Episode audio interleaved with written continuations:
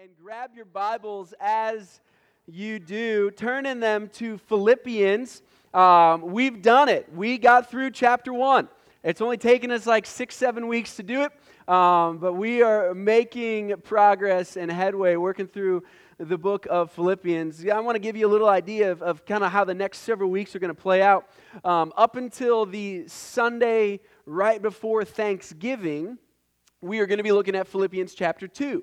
And then on Thanksgiving Sunday, or the Sunday right after Thanksgiving, um, we're taking a break from a formal sermon time. And that morning is your opportunity to share praises and prayer requests, how God is working in your life, things that you want to celebrate and want us to celebrate with Him, uh, prayer requests that you may have that you would like the body to be aware of and to pray for. Now, that morning, we are also going to be reciting Philippians chapters 1 and 2 collectively and we're going to do it. and We're going to, I'm still trying to figure out the mechanics of how we're going to do it. Um, but you signed up for verses, and some of you signed up for one, which is great, and some of you signed up for more, which is fine as well. And uh, we will recite these two chapters together. Now, I need to send the clipboard back around here this morning to you because there's some new blanks on the clipboard. So um, we're going to start that with Mike and Becky. When it gets back to Will, just slide it on over there and it can work its way back up. Some of those blanks are because Pastor Larry and Nancy have been asked to be interim pastor down in Winchester, Virginia, at one of our sister churches down there. And they're not going to be able to be with us that morning. And he decided he was going to close down chapter 1 for us. So we've got four or five verses there and the end of chapter 1 that could be filled in.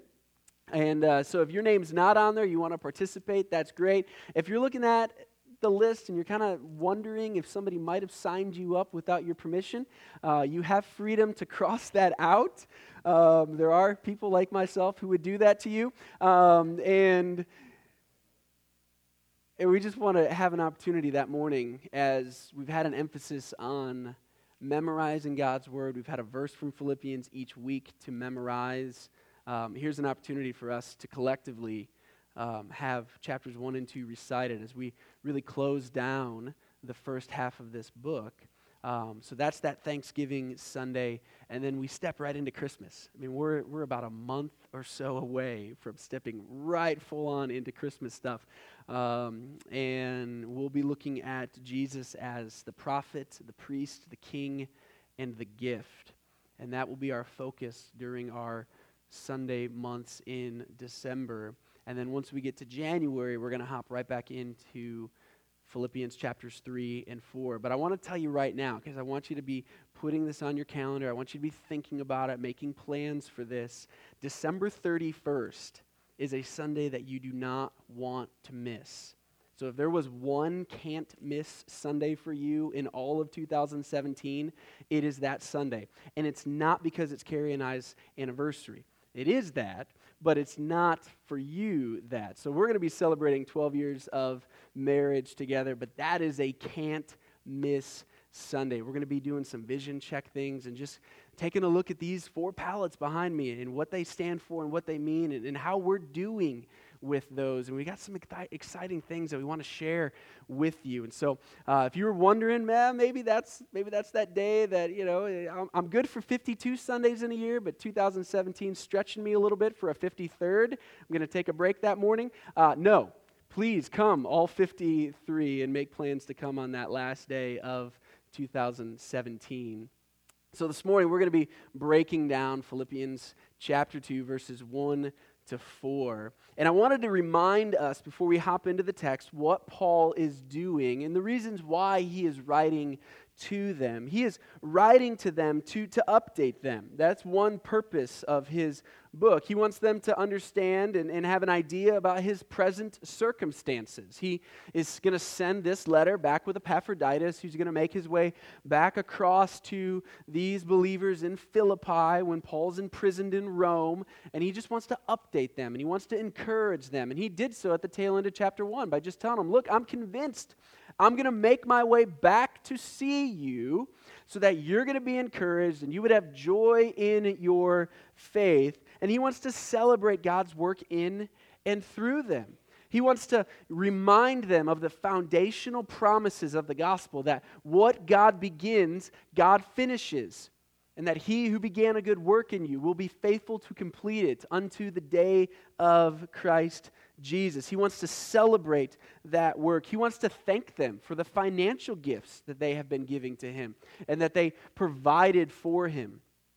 He wants to encourage them and exhort them in their faith. And we've been in some of those passages and verses over the last several weeks where he's been telling them, look, you need to stand firm with one mind and in one spirit strive together and be not frightened by your opponents because you're going to communicate something very powerful to them with your fearlessness. And that's you're anticipating, and there is a guaranteed salvation waiting for you, but there's destruction on the other side. And so, in the face of opposition to the gospel moving forward, stand firm and strive together and be fearless.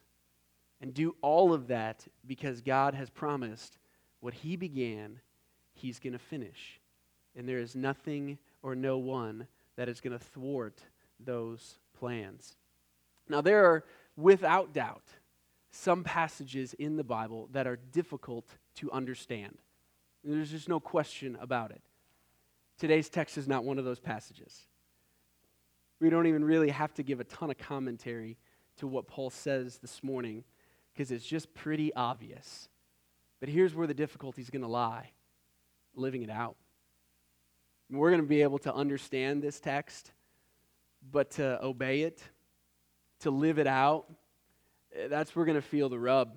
And that's where the tension is going to lie. And there's really three primary ways that we engage uh, a passage of Scripture. And in the men, we're talking about this this past Wednesday night, it just as it relates to faith. And this is all a part of that because faith isn't just something that we are saved with, it, it's also something that sustains us. And as we looked last week, it's a gracious gift that God has given us.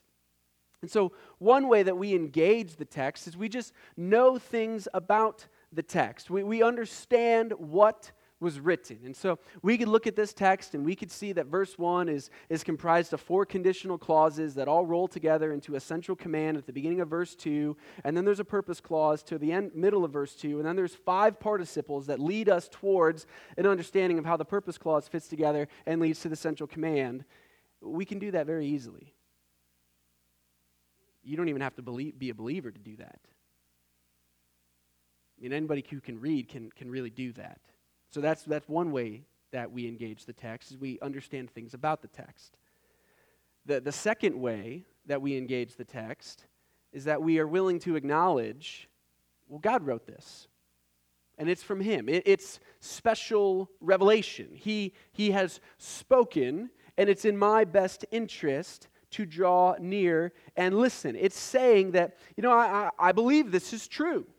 I believe this is God's word, and it, it, it has the ring of truth to it, and it's written by God as He inspired Paul to pen this letter to the church in Philippi. That's, that's the second way that we engage this text. The first being that we just understand what the text says, the second, there's an acknowledgement that this is from God, and then the third is, is that we actually trust God, have enough faith in God that we're willing to go, okay well, that's what you said, so that's what I'm going to go do.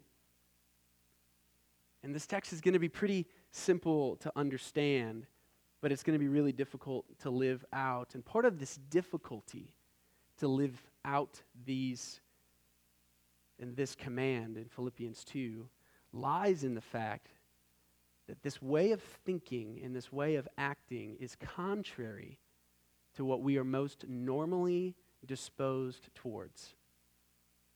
And so there's, there's this way to look at the scriptures, and I think this could be just a helpful tip for you for Bible interpretation. If you see a command given, that command has been given by God in His Word because we are prone to do the opposite. Okay, so if the command is do this, love one another, it's a safe conclusion to reach that we're going to be we're going to be prone, we're going to be naturally bent to not being loving. Or if the command is don't do this, we're prone to do the opposite. And that's where we find ourselves in Philippians chapter 2, verses 1 to 4, is that there is this central command that is given articulation and, and, and clarification and definition, which, if we're honest, we are prone to not live like. So we want to engage this text in all three ways. We want to understand what it says. We want to recognize that it's from God, and we want to be willing to say, okay, God, this is from you, and it's for your glory and, and for my good that I live this out. And I need your grace and your strength to do just that.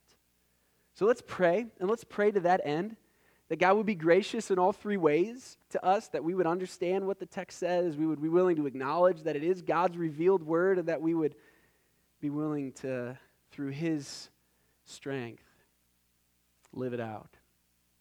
Father in heaven, we pray and ask for just that. We pray that you would help us understand what it is that Paul has written.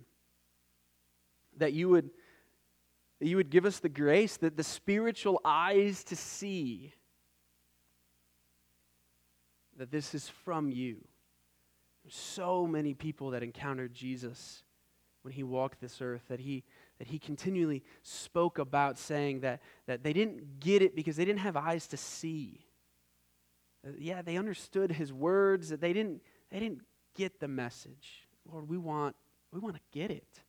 We want to have the spiritual eyes to see, the spiritual ears to hear. And so, God, with your Holy Spirit, would you just come and, and not only meet with us collectively, but every single one of us individually, that, that we may to a person. See. And God, would you help us to put feet in action to what it is that you're calling us to? God, we recognize, I recognize, this is not something lived out in my own strength. Because I am most naturally prone to think in exact opposite ways. So, God, be gracious to us. Come and do work in us. We pray this in Jesus' name. Amen. Well, let's go to verses 1 to 4. Let's read them. Uh, there will be a few points in time along the way that I'll just kind of give you some technical things. One of them, the first being that your Bible translation probably says the word so in the beginning there of verse 1. Uh, the word's better translated therefore. It's actually the Greek word for therefore. And, and the reason that I speak and, and give that explanation is because this verse ties directly into what we just looked at. And so the last two weeks, we took one sentence that Paul wrote, four verses, 27 to 30, and we spent two weeks looking at that. This morning, it's again one sentence that he wrote.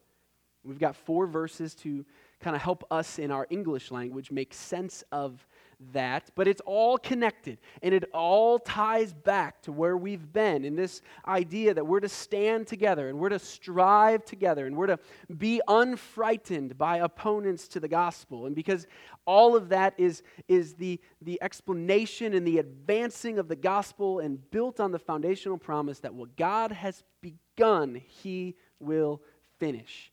And so Paul begins there then in verse 1 Therefore, if there is any encouragement in Christ, any comfort from love, any participation in the Spirit, any affection and sympathy, complete my joy by being of the same mind, having the same love, being in full accord and of one mind. Do nothing from rivalry or conceit but in humility count others more significant than yourselves. Let each of you look not only to his own interests, but also to the interests of others.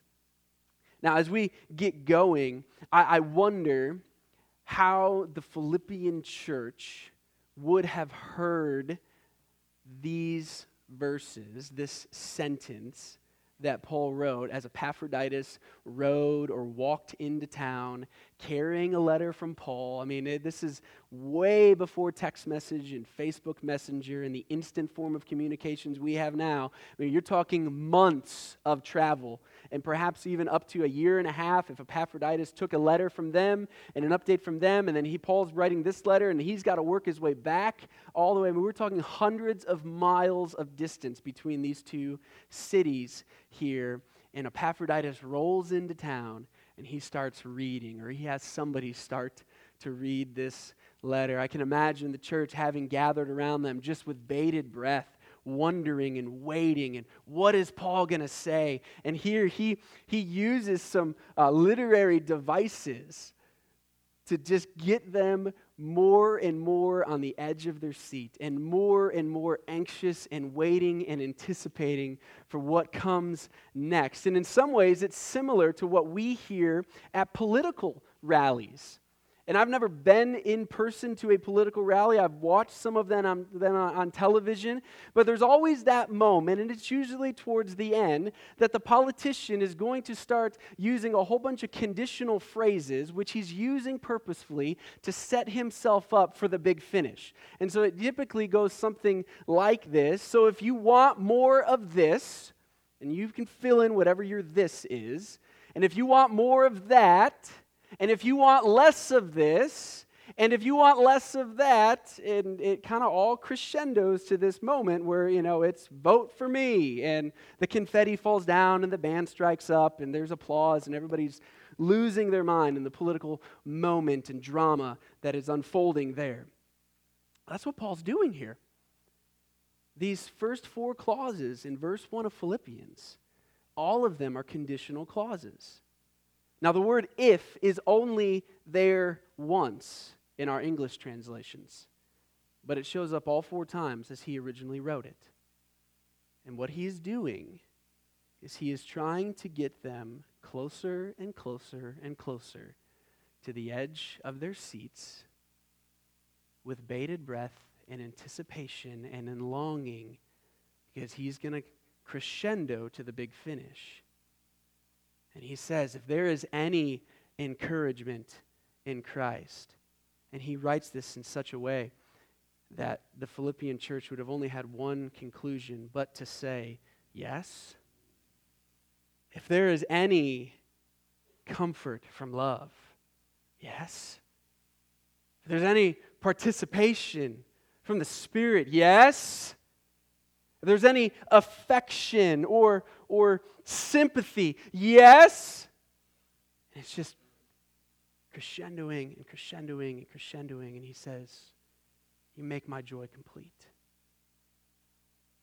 And it rolls forward and crescendos into this central command that Paul gives there at the beginning of verse 2 to complete his joy. And we see the central command of this entire passage, of this entire sentence being there at the beginning of verse 2 complete my joy. And then he continues to say, being of the same mind.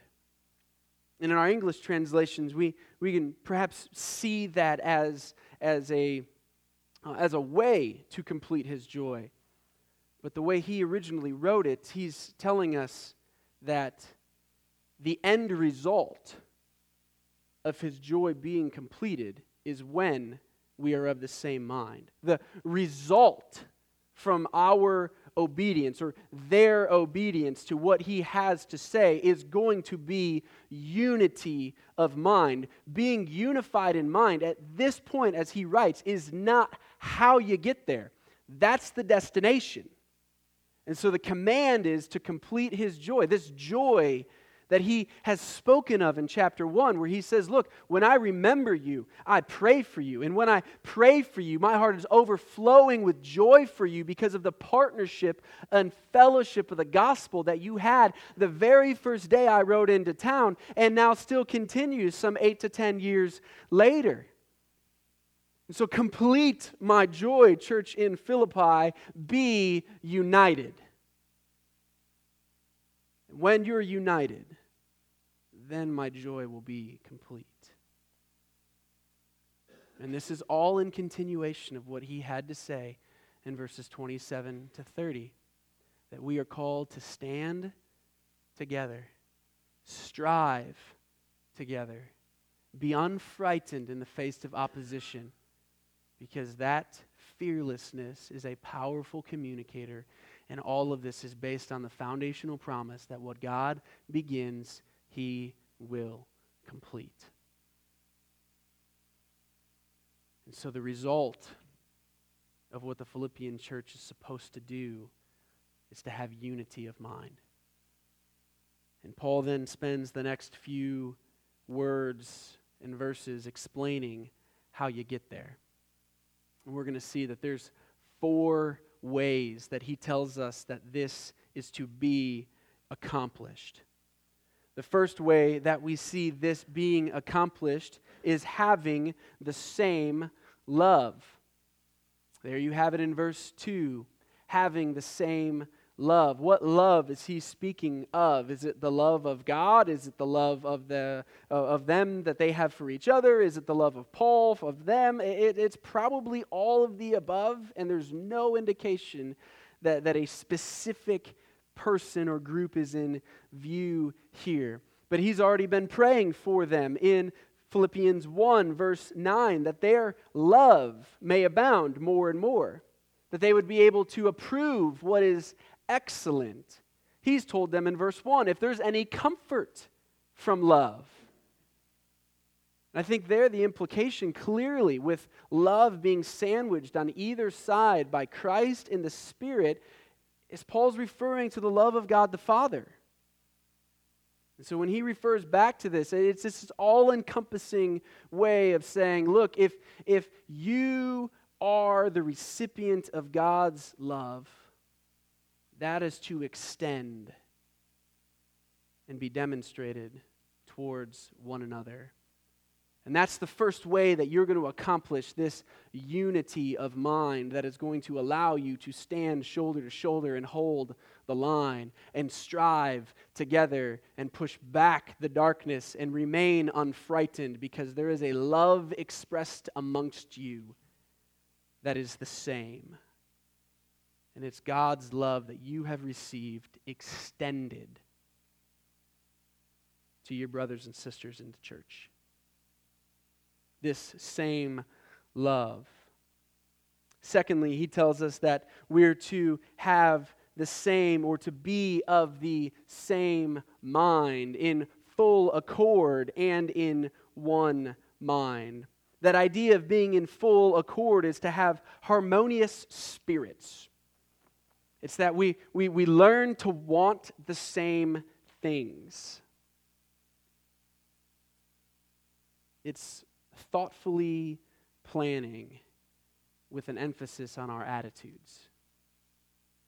Because we're supposed to have the same love and we're supposed to be in full accord and of one mind. We're to thoughtfully plan with the right attitude. And then he gives two negative ways that this should not look and says, beginning there in verse 3 do nothing from rivalry or conceit. That idea of rivalry is trying to be better than one another. It's what Paul told us in Philippians 1, verses 15, 16, 17, and 18, that the opponents within the church in Rome had as they were trying to afflict him by preaching the gospel. They had the right message and they had the wrong motives because they were jealous of him and they, they rivaled him and they wanted to go and, and preach Christ crucified for the whole purpose of getting him in more trouble.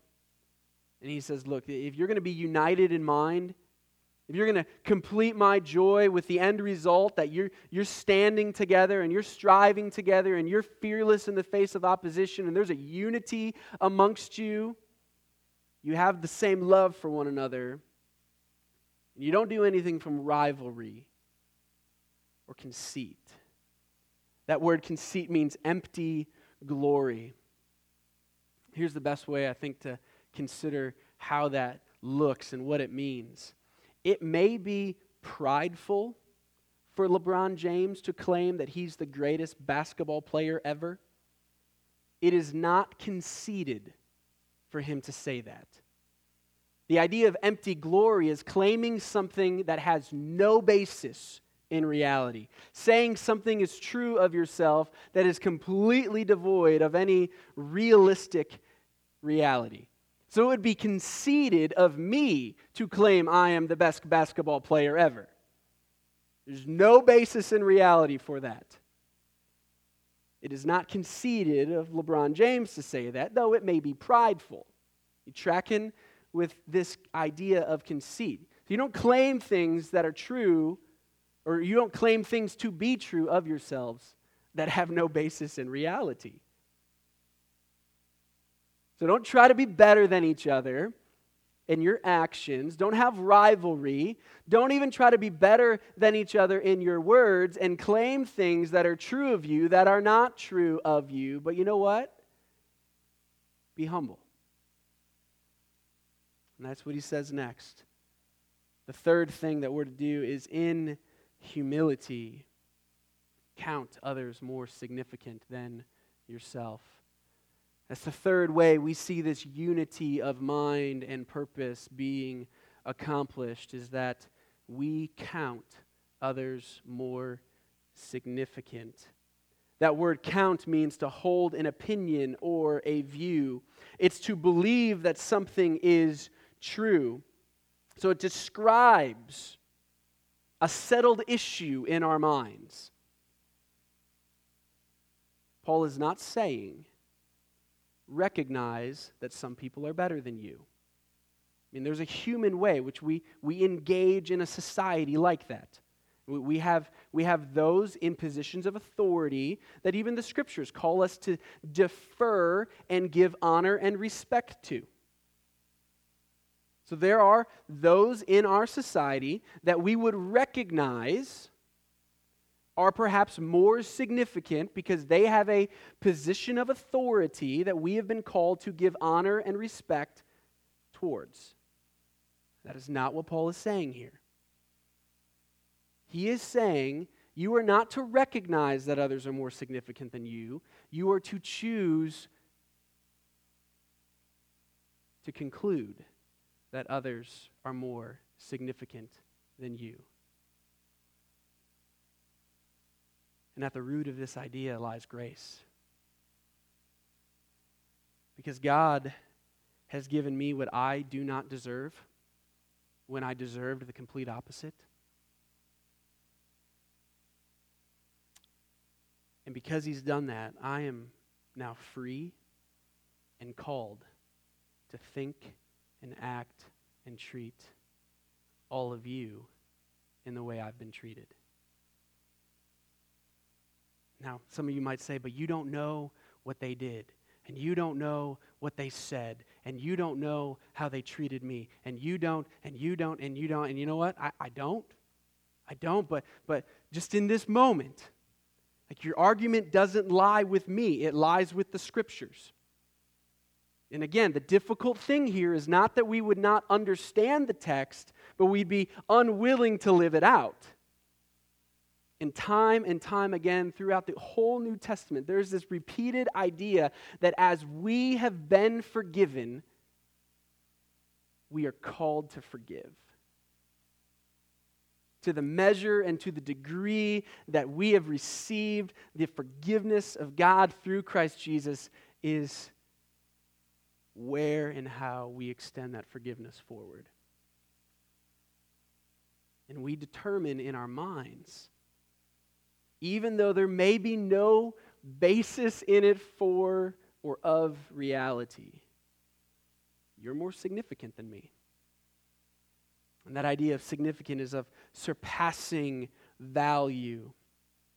So I heard it said once, and, and this, this, has, this has applications in, in like incredibly significant areas of life. How we interact with each other, how we how we, we speak to one another, how we defer to one another. I mean, there's significant ways in life that this matters. Uh, there, there's some everyday humorous ways in life that this can come into play as well. And so here's, here's an example that sticks out in my mind of that. Uh, I heard it said once uh, by a mentor of mine from another mentor of his that it is beneath the office of the senior pastor to get in a dunk tank. And the point there was when a church has an event and there's a dunk tank, the senior pastor is not the one who gets in it because that is beneath the office that he holds. And I was listening to that, and I didn't say this, which is a win in and of itself. I really am glad Jesus didn't think that way. Because you're not like three verses away from Paul telling us that he made himself nothing, taking the form of a servant, being found in human likeness, and being obedient unto death on a cross. Like when, when you place a dunk tank in line with eternity and what Christ has done, it doesn't pale in comparison. And, and it was in that moment that I just found myself, and I, I wasn't even I, I didn't wasn't even working here at this point. So I was just a youth pastor, which let's be honest, in church, if there's somebody getting in the dunk tank, it's the youth pastor before the senior pastor. But I just I just resolved in my own heart and mind in that moment to go, you know what? I don't prefer the dunk tank. But if I need to get in that tank to blow some wind in the sails of some little kids, I'm willing to do it. Like, I'm willing to take the pie in the face at the end of VBS week or the end of our a missionary giving campaign. If that's just what helps get all of our little kids excited about being generous and sacrificing, bringing in their dimes and their nickels and their lint from their pockets and just putting it all in there for the missionary, like, I will get in the dunk tank and take a pie in the face if that blows wind in their sails because they're more significant than I am. They have a surpassing value that perhaps is to not be recognized, but is to be counted.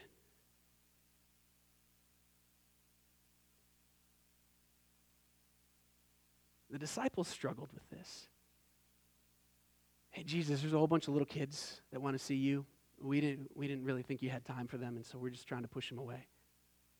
He goes, Now you let the little children come. This attitude of counting others more significant than ourselves. It matters in the really, really weighty things in life, but it matters in the dunk tank things of life. Now, just so we're clear, I'm really glad we don't have a dunk tank coming on Thursday, all right? Oh, no.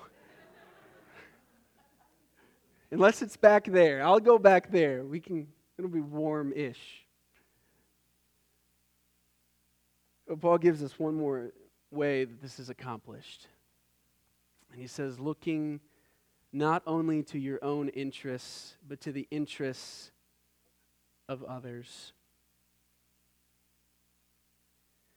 And he's saying this, and again, this is all in the context of this idea of, of standing together, of, of, of being linked in arms, shoulder to shoulder, holding the line being willing to advance forward in the face of opposition with fearlessness. And he goes, you, you consider others more significant, and you look not only to your own interests, but to the interests of others. See, this is you and I taking what he said in verse 11 of chapter 1 that we would approve what is excellent, to be pure and blameless, filled with the fruit of righteousness, good works that comes through Jesus Christ. So the only way we have good works is through Jesus Christ. But this is you and I saying, through and in the power of Jesus Christ, I'm not going to be the weak link.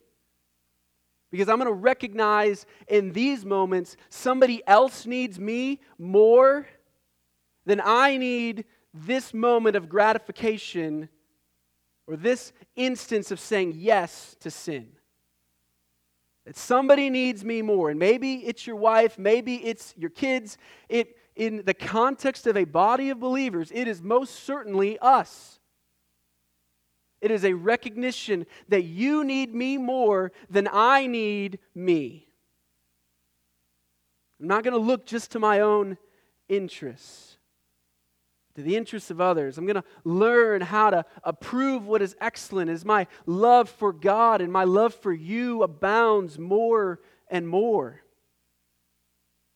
And this is before you say yes to that outburst of anger or that thinly veiled moment of frustration on Facebook, that you think about what you're saying no to.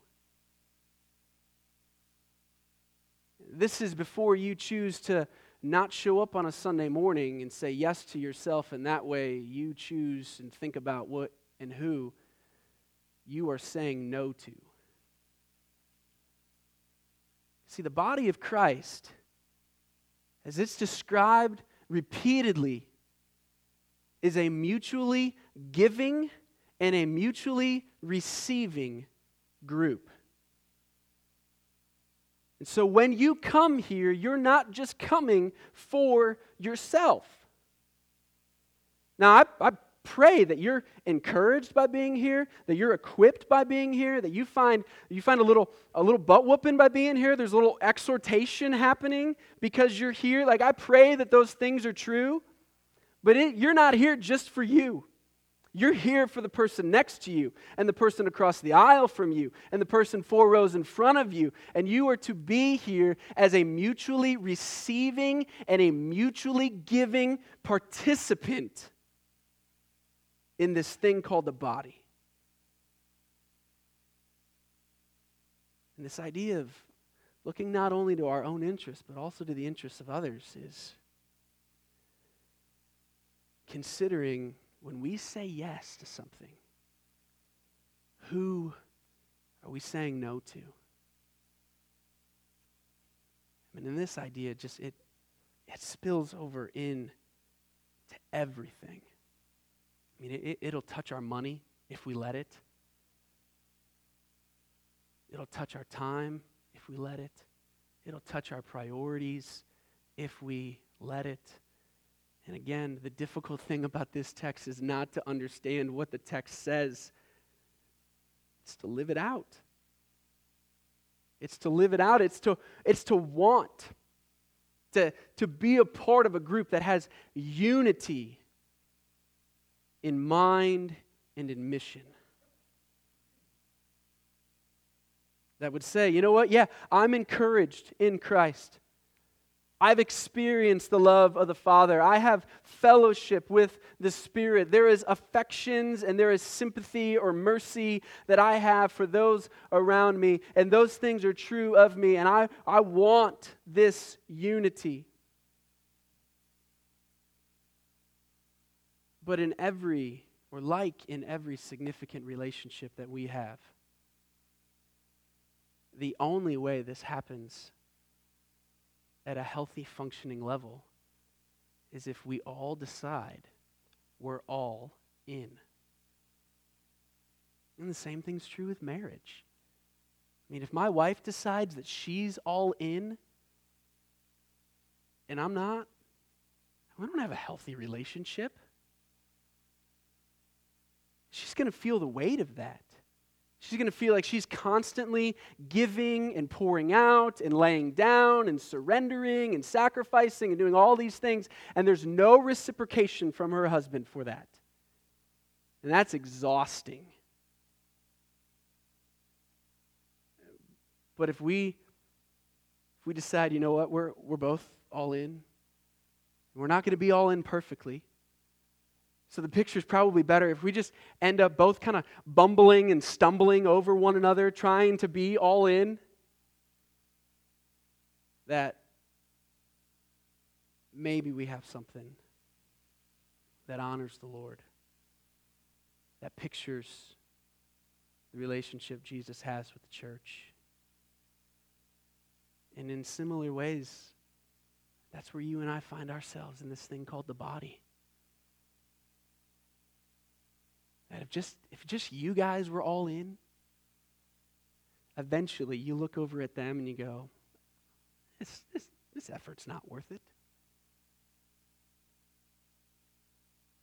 But if we all are willing to kind of trip over one another and bumble and stumble our way forward in this thing called fellowship and in, in standing and striving and fearlessness and, and this desire to be unified in mind we're not going to do it perfectly.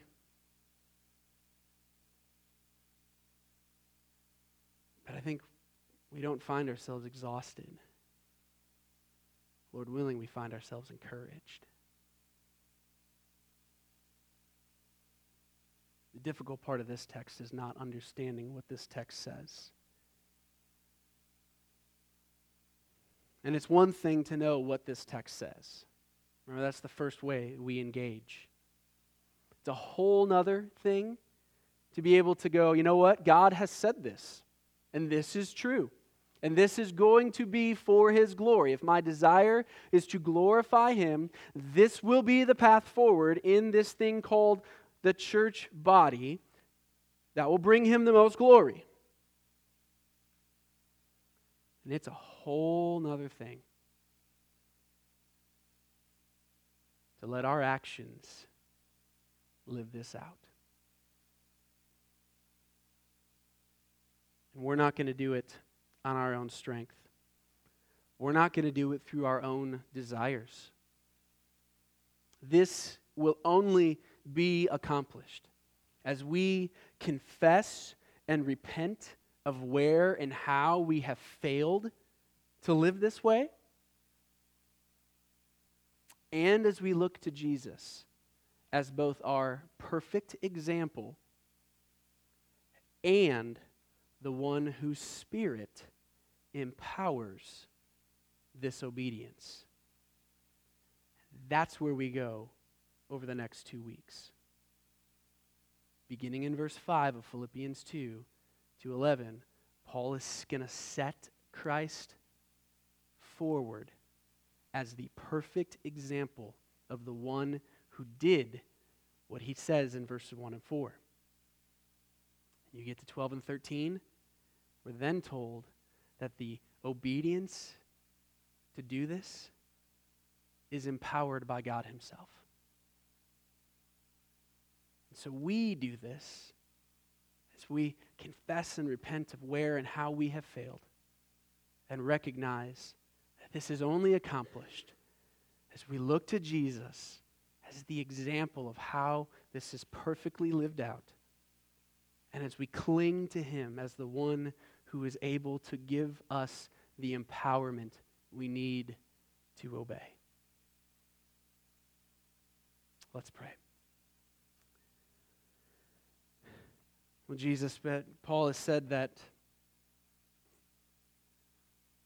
the, the fruit of righteousness, the, the, the result of our l- active, obedient relationship with you is through you. And so we, we, we come to this list of, of good things, things that we need to obey. And I just want to recognize that I need you. I need your grace. I need your mercy. I need your empowerment. I need you to change my desires. I need you to change what I'm most prone and inclined towards. God, use your word to transform my mind, to renew it.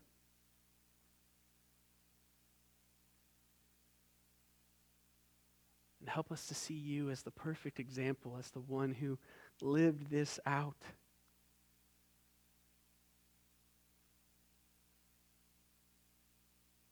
So, God, we want to be that body that stands together and strives together and that's fearless in the face of opposition. We need your example and your grace and your empowerment to do that. So we come asking. We pray this in the good name of Jesus. Amen.